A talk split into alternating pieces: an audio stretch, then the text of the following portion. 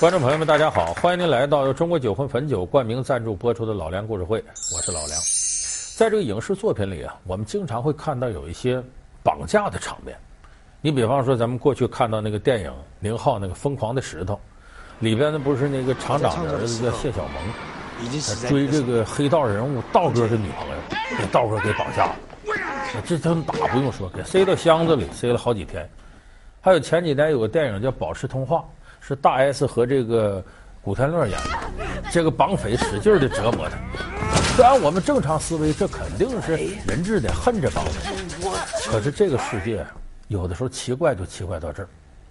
我们在考察了世界发生的这些绑匪和人质的关系的时候，你会发现有相当多的人质，他不仅不恨绑匪，他还同情绑匪、感激绑匪，甚至还爱上绑匪了。可能我说到这，有的观众朋友说：“这不精神病吗？有毛病吗？”不见得，有的时候甚至是一种正常的心理反应，在极端环境下的病态效应。那么这个东西叫什么呢？叫斯德哥尔摩症候群，也叫斯德哥尔摩症。咱们今天就给大伙说说这个斯德哥尔摩症是如何左右这些疯狂的人质的。说为什么管它叫这个斯德哥尔摩症呢？我们都知道，斯德哥尔摩是瑞典的一个大城市。这是因为在一九七三年，在瑞典的斯德哥尔摩发生了一个绑架案子，给世界心理学界提供了一个鲜活的案例可以分析。什么案子呢？斯德哥尔摩有一个最大的银行，这一天呢，没多少人到这儿来办业务了。里边呢，总共有六个职员，有男，全副武装，挎着枪。进里边，哒哒哒哒哒扫射，当然不是对着人，他们这是目的，先吓唬你嘛，然后抢钱干嘛的？这一扫射，这六个职员全抱着脑袋蹲地上了。你看这个枪声一响，这个瑞典的治安还是比较好的，外边就有人听着就马上报警了，警察马上赶来就把这个银行给围上了。那么这时候里头这两个绑匪他跑不了了，跑不了，可是他手里有六个人质。那么这种场面，我们可能了解的太多了啊！绑匪和警察要谈判，我手里攥着人质呢，你得答应我什么什么条件，要不然我他他他怎么着？最后呢，谈成什么样呢？就是这个绑匪带着人质啊，从门口走，警察给让了条道，然后他们走到隔了大概有四五趟街左右一个路口，这绑匪，警察还给提供一辆车，哎，开着车跑，然后你得把这个六个人质放下来。迅速就把这绑匪拿下，就这样，事情按照警察预定的计划进行。这绑匪开着车，拉着人质到路口了。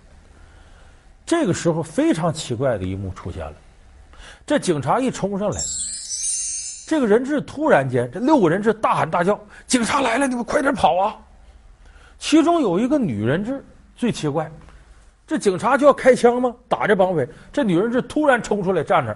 黄继光堵枪眼，来吧！你要打他们，你先打死我。把这警察说这这说神经病吗？这怎么了？这是糊涂了，在里边关六天，关懵了。就纳闷说这里有事儿。说这六个人质为什么这么这么护着这绑匪呢？是不是他们监守自盗啊？就故意演了这么一个戏呢？结果一查发现呢，这两个绑匪呢有前科，刚从监狱里放出来。他以前的案底儿也查了，整个经过都看了，跟这六个银行职员没有任何关系，而这六个银行职员的履历里头也没有任何的和犯罪有关的记录，就是绝不可能双方有关联。哎，这个事儿就值得琢磨了。警察也迷糊了，说这六个人犯病了是怎么了？更奇怪的是在后头，这不是把绑匪摁住了吗？然后得审判呢。可是这个时候，突然有一个就挡枪口的女人质找警察。我要探监，说你看谁呀？我看那俩绑匪，你看他干嘛？我罪犯家属啊，什么玩意儿？你罪犯家属？你跟他什么关系？那我老公啊？是怎么老公？就他绑架我那时候，我们在银行里头地下室，我们已经定终身了。他我老公啊，我爱上他了，我嫁给他。说我是罪犯家属，你能不让我看吗？你得保障我人权呢。把警察都气糊涂了，这什么事儿？这是？就这个事情。绑架这事儿没引起多大波澜，反而是绑架之后发生这些人质身上非常奇怪的反应，引起了世界范围刑侦学家、心理学家、社会学家的广泛关注。从那以后，凡是这种人质对绑匪同情、感激乃至爱上了这样非常奇特的逆向心理现象，被称为斯德哥尔摩症。遭遇绑架，正常人都会感到愤怒和恐惧。然而，人质同情绑匪、感激绑匪，甚至爱上绑匪的事件，却在现实生活中屡有发生。那么，他们究竟是精神失常，还是另有原因？斯德哥尔摩综合症又是怎么回事？为什么人质会同情乃至爱上绑匪呢？咱们还得具体分析一些实例。我再给大伙讲一个这个事儿之前发生的一个事儿。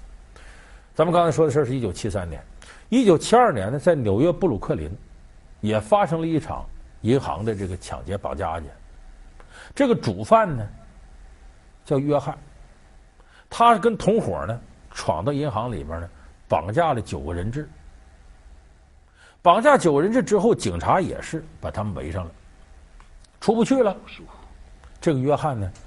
就和这个九个人质啊，就开始聊天了。他给九个人质讲故事，其实不是讲故事，他自己真事儿。他说：“我告诉你吧，我为什么抢劫银行？为什么我要抢这笔钱？我有难处，我遇到难处了。什么难处呢？我呀是个双性恋，我既喜欢老爷们儿，又喜欢女人。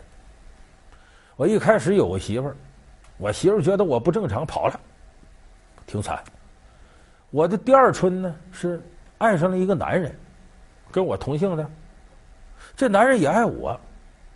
后来这男人觉得呢，你看，咱俩相爱，我不应该是个男人呢，我应该是个女人呢，我肯定性别上帝给搞远呢，拿不起这钱。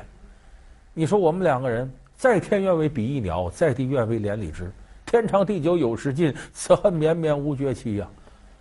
生生的一对鸳鸯，就因为没有钱就被拆散了，这不人间悲剧吗？我一想，一不做二不休，搬不倒葫芦撒不了油，得我劫银行吧，为了我神圣的爱情。这故事说完了，这九个人质，你看我，我看看你。后来就发生奇怪的事儿了，这九个人质设计办法，告诉银行密道在哪儿，想让他跑。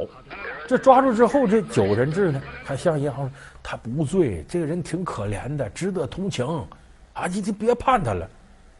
这警察也挺糊涂啊，你们这九个人怎么了？犯病了？那你看，为什么这九个人会同情这个罪犯？这是很值得大家琢磨的一个事儿。这九个人没有一个有精神疾病，为什么呢？其实这道理说穿了，咱都能理解。那么他们相信绑匪这个故事。并且同情他，其实是在转移心里的恐惧感和屈辱感，感觉我没被他绑架，他的故事值得我们同情。这么一想，心里松快多了。就人的心理上一种自我保护，甚至他在帮他过程会产生，你看这人同情我，帮他，我是他救世主，还获得这种快感。欢迎您回到由中国酒魂汾酒冠名赞助播出的老梁故事会。那么当然这个事儿没完，后来这个约翰被判刑以后呢？呃，在监狱里把这过程写下来了，因为咱说他说这个事儿是真事儿，这不是撒谎。后来呢，整个这个过程呢，好莱坞有人还拿他拍了个电影，哎，叫《炎热的下午》。所以这个电影也成为研究斯德哥尔摩症一个最典型的有代表的。可能我说到这儿呢，有的朋友觉得啊，那说明这个同情绑匪是心理一种转移，那正常。可是奇怪的事儿呢，有比这极端的。爱上绑匪，你怎么解释？从《零零七》系列电影《黑日危机》到中国喜剧《没完没了》，人质爱上绑匪似乎是爱情影片中常见桥段。然而，这样的情节真能在现实生活中发生吗？八年激恋，受害人为何会对歹徒痴情不改？那么，爱绑匪是怎么事儿？咱再说个例子。一九九八年的时候呢，奥地利呢。有个十岁小女孩叫娜塔莎，被人给绑走了。绑架她的呢是一个跟她爸爸岁数差不多的人，叫沃尔夫冈。把她绑走之后呢，关到自己家里的地下室，也就是六平米那么大个地方，没有窗户，暗无天日。后来这个女孩在两千零六年的时候都十八了，没人看着她，她出来了，被邻居发现了，这个案件才被揭出来。八年。在那个畜生都不如啊。可是把这沃尔夫冈抓住了，这沃尔夫冈后来自杀了。自杀之后啊，最伤心的人是这个娜塔莎，哎呀，哭的，他怎么自杀了？怎么死了？这是个好人呐，不是他给我绑到这里，在这待八年，我在外头可能就学坏，我就吸毒了，我就堕落了。大伙一听，这什么玩意儿？这说什么呢？这在这。后来有心理学家一研究他这现象，你看，他等于爱上这绑匪了。这是什么原因造成的呢？这就是一种强刺激之下、强虐待之下，然后再施以小恩惠的结果。这个警察调查时候发现呢，娜塔莎刚进了地下室被绑起来，又哭又闹，那能不哭吗？十岁小女孩，哭就打你，狠狠的打。一怕打，他不哭了。好，那你不不哭了吗？来，我给你端杯水，让你洗洗脸。他有的时候还闹吗？闹的时候也打你。后来一点点不闹了，不闹好，我让你看会儿电视，我让你吃顿饱饭。Are you being good?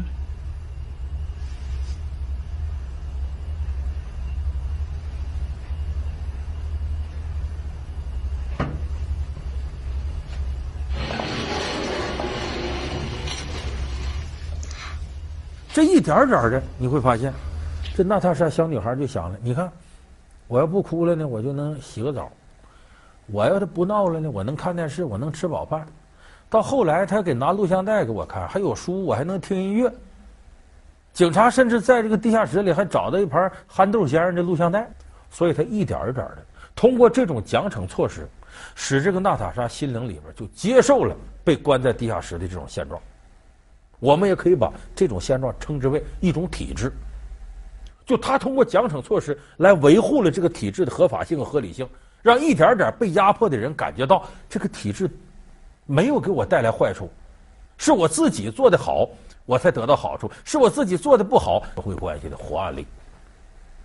所以他最后时间长了，他也出不去了，他认了这事实了。那么他知道，只有你对迫害者最大的顺从。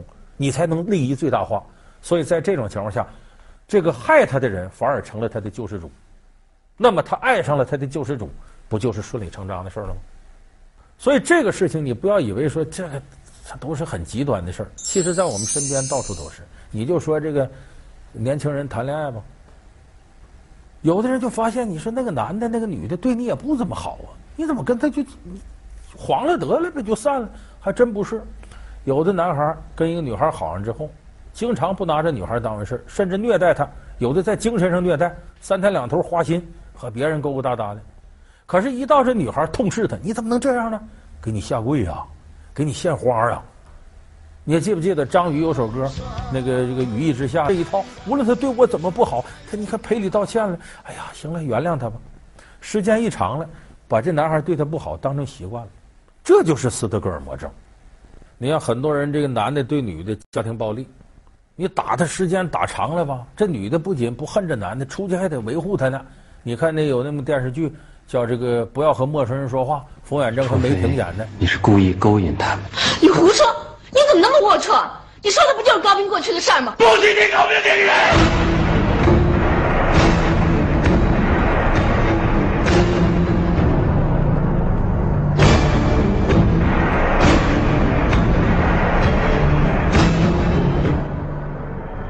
把梅婷打成什么样了？可梅婷出去跟其他人一见面，还得说没事没事哎，把这事往下压。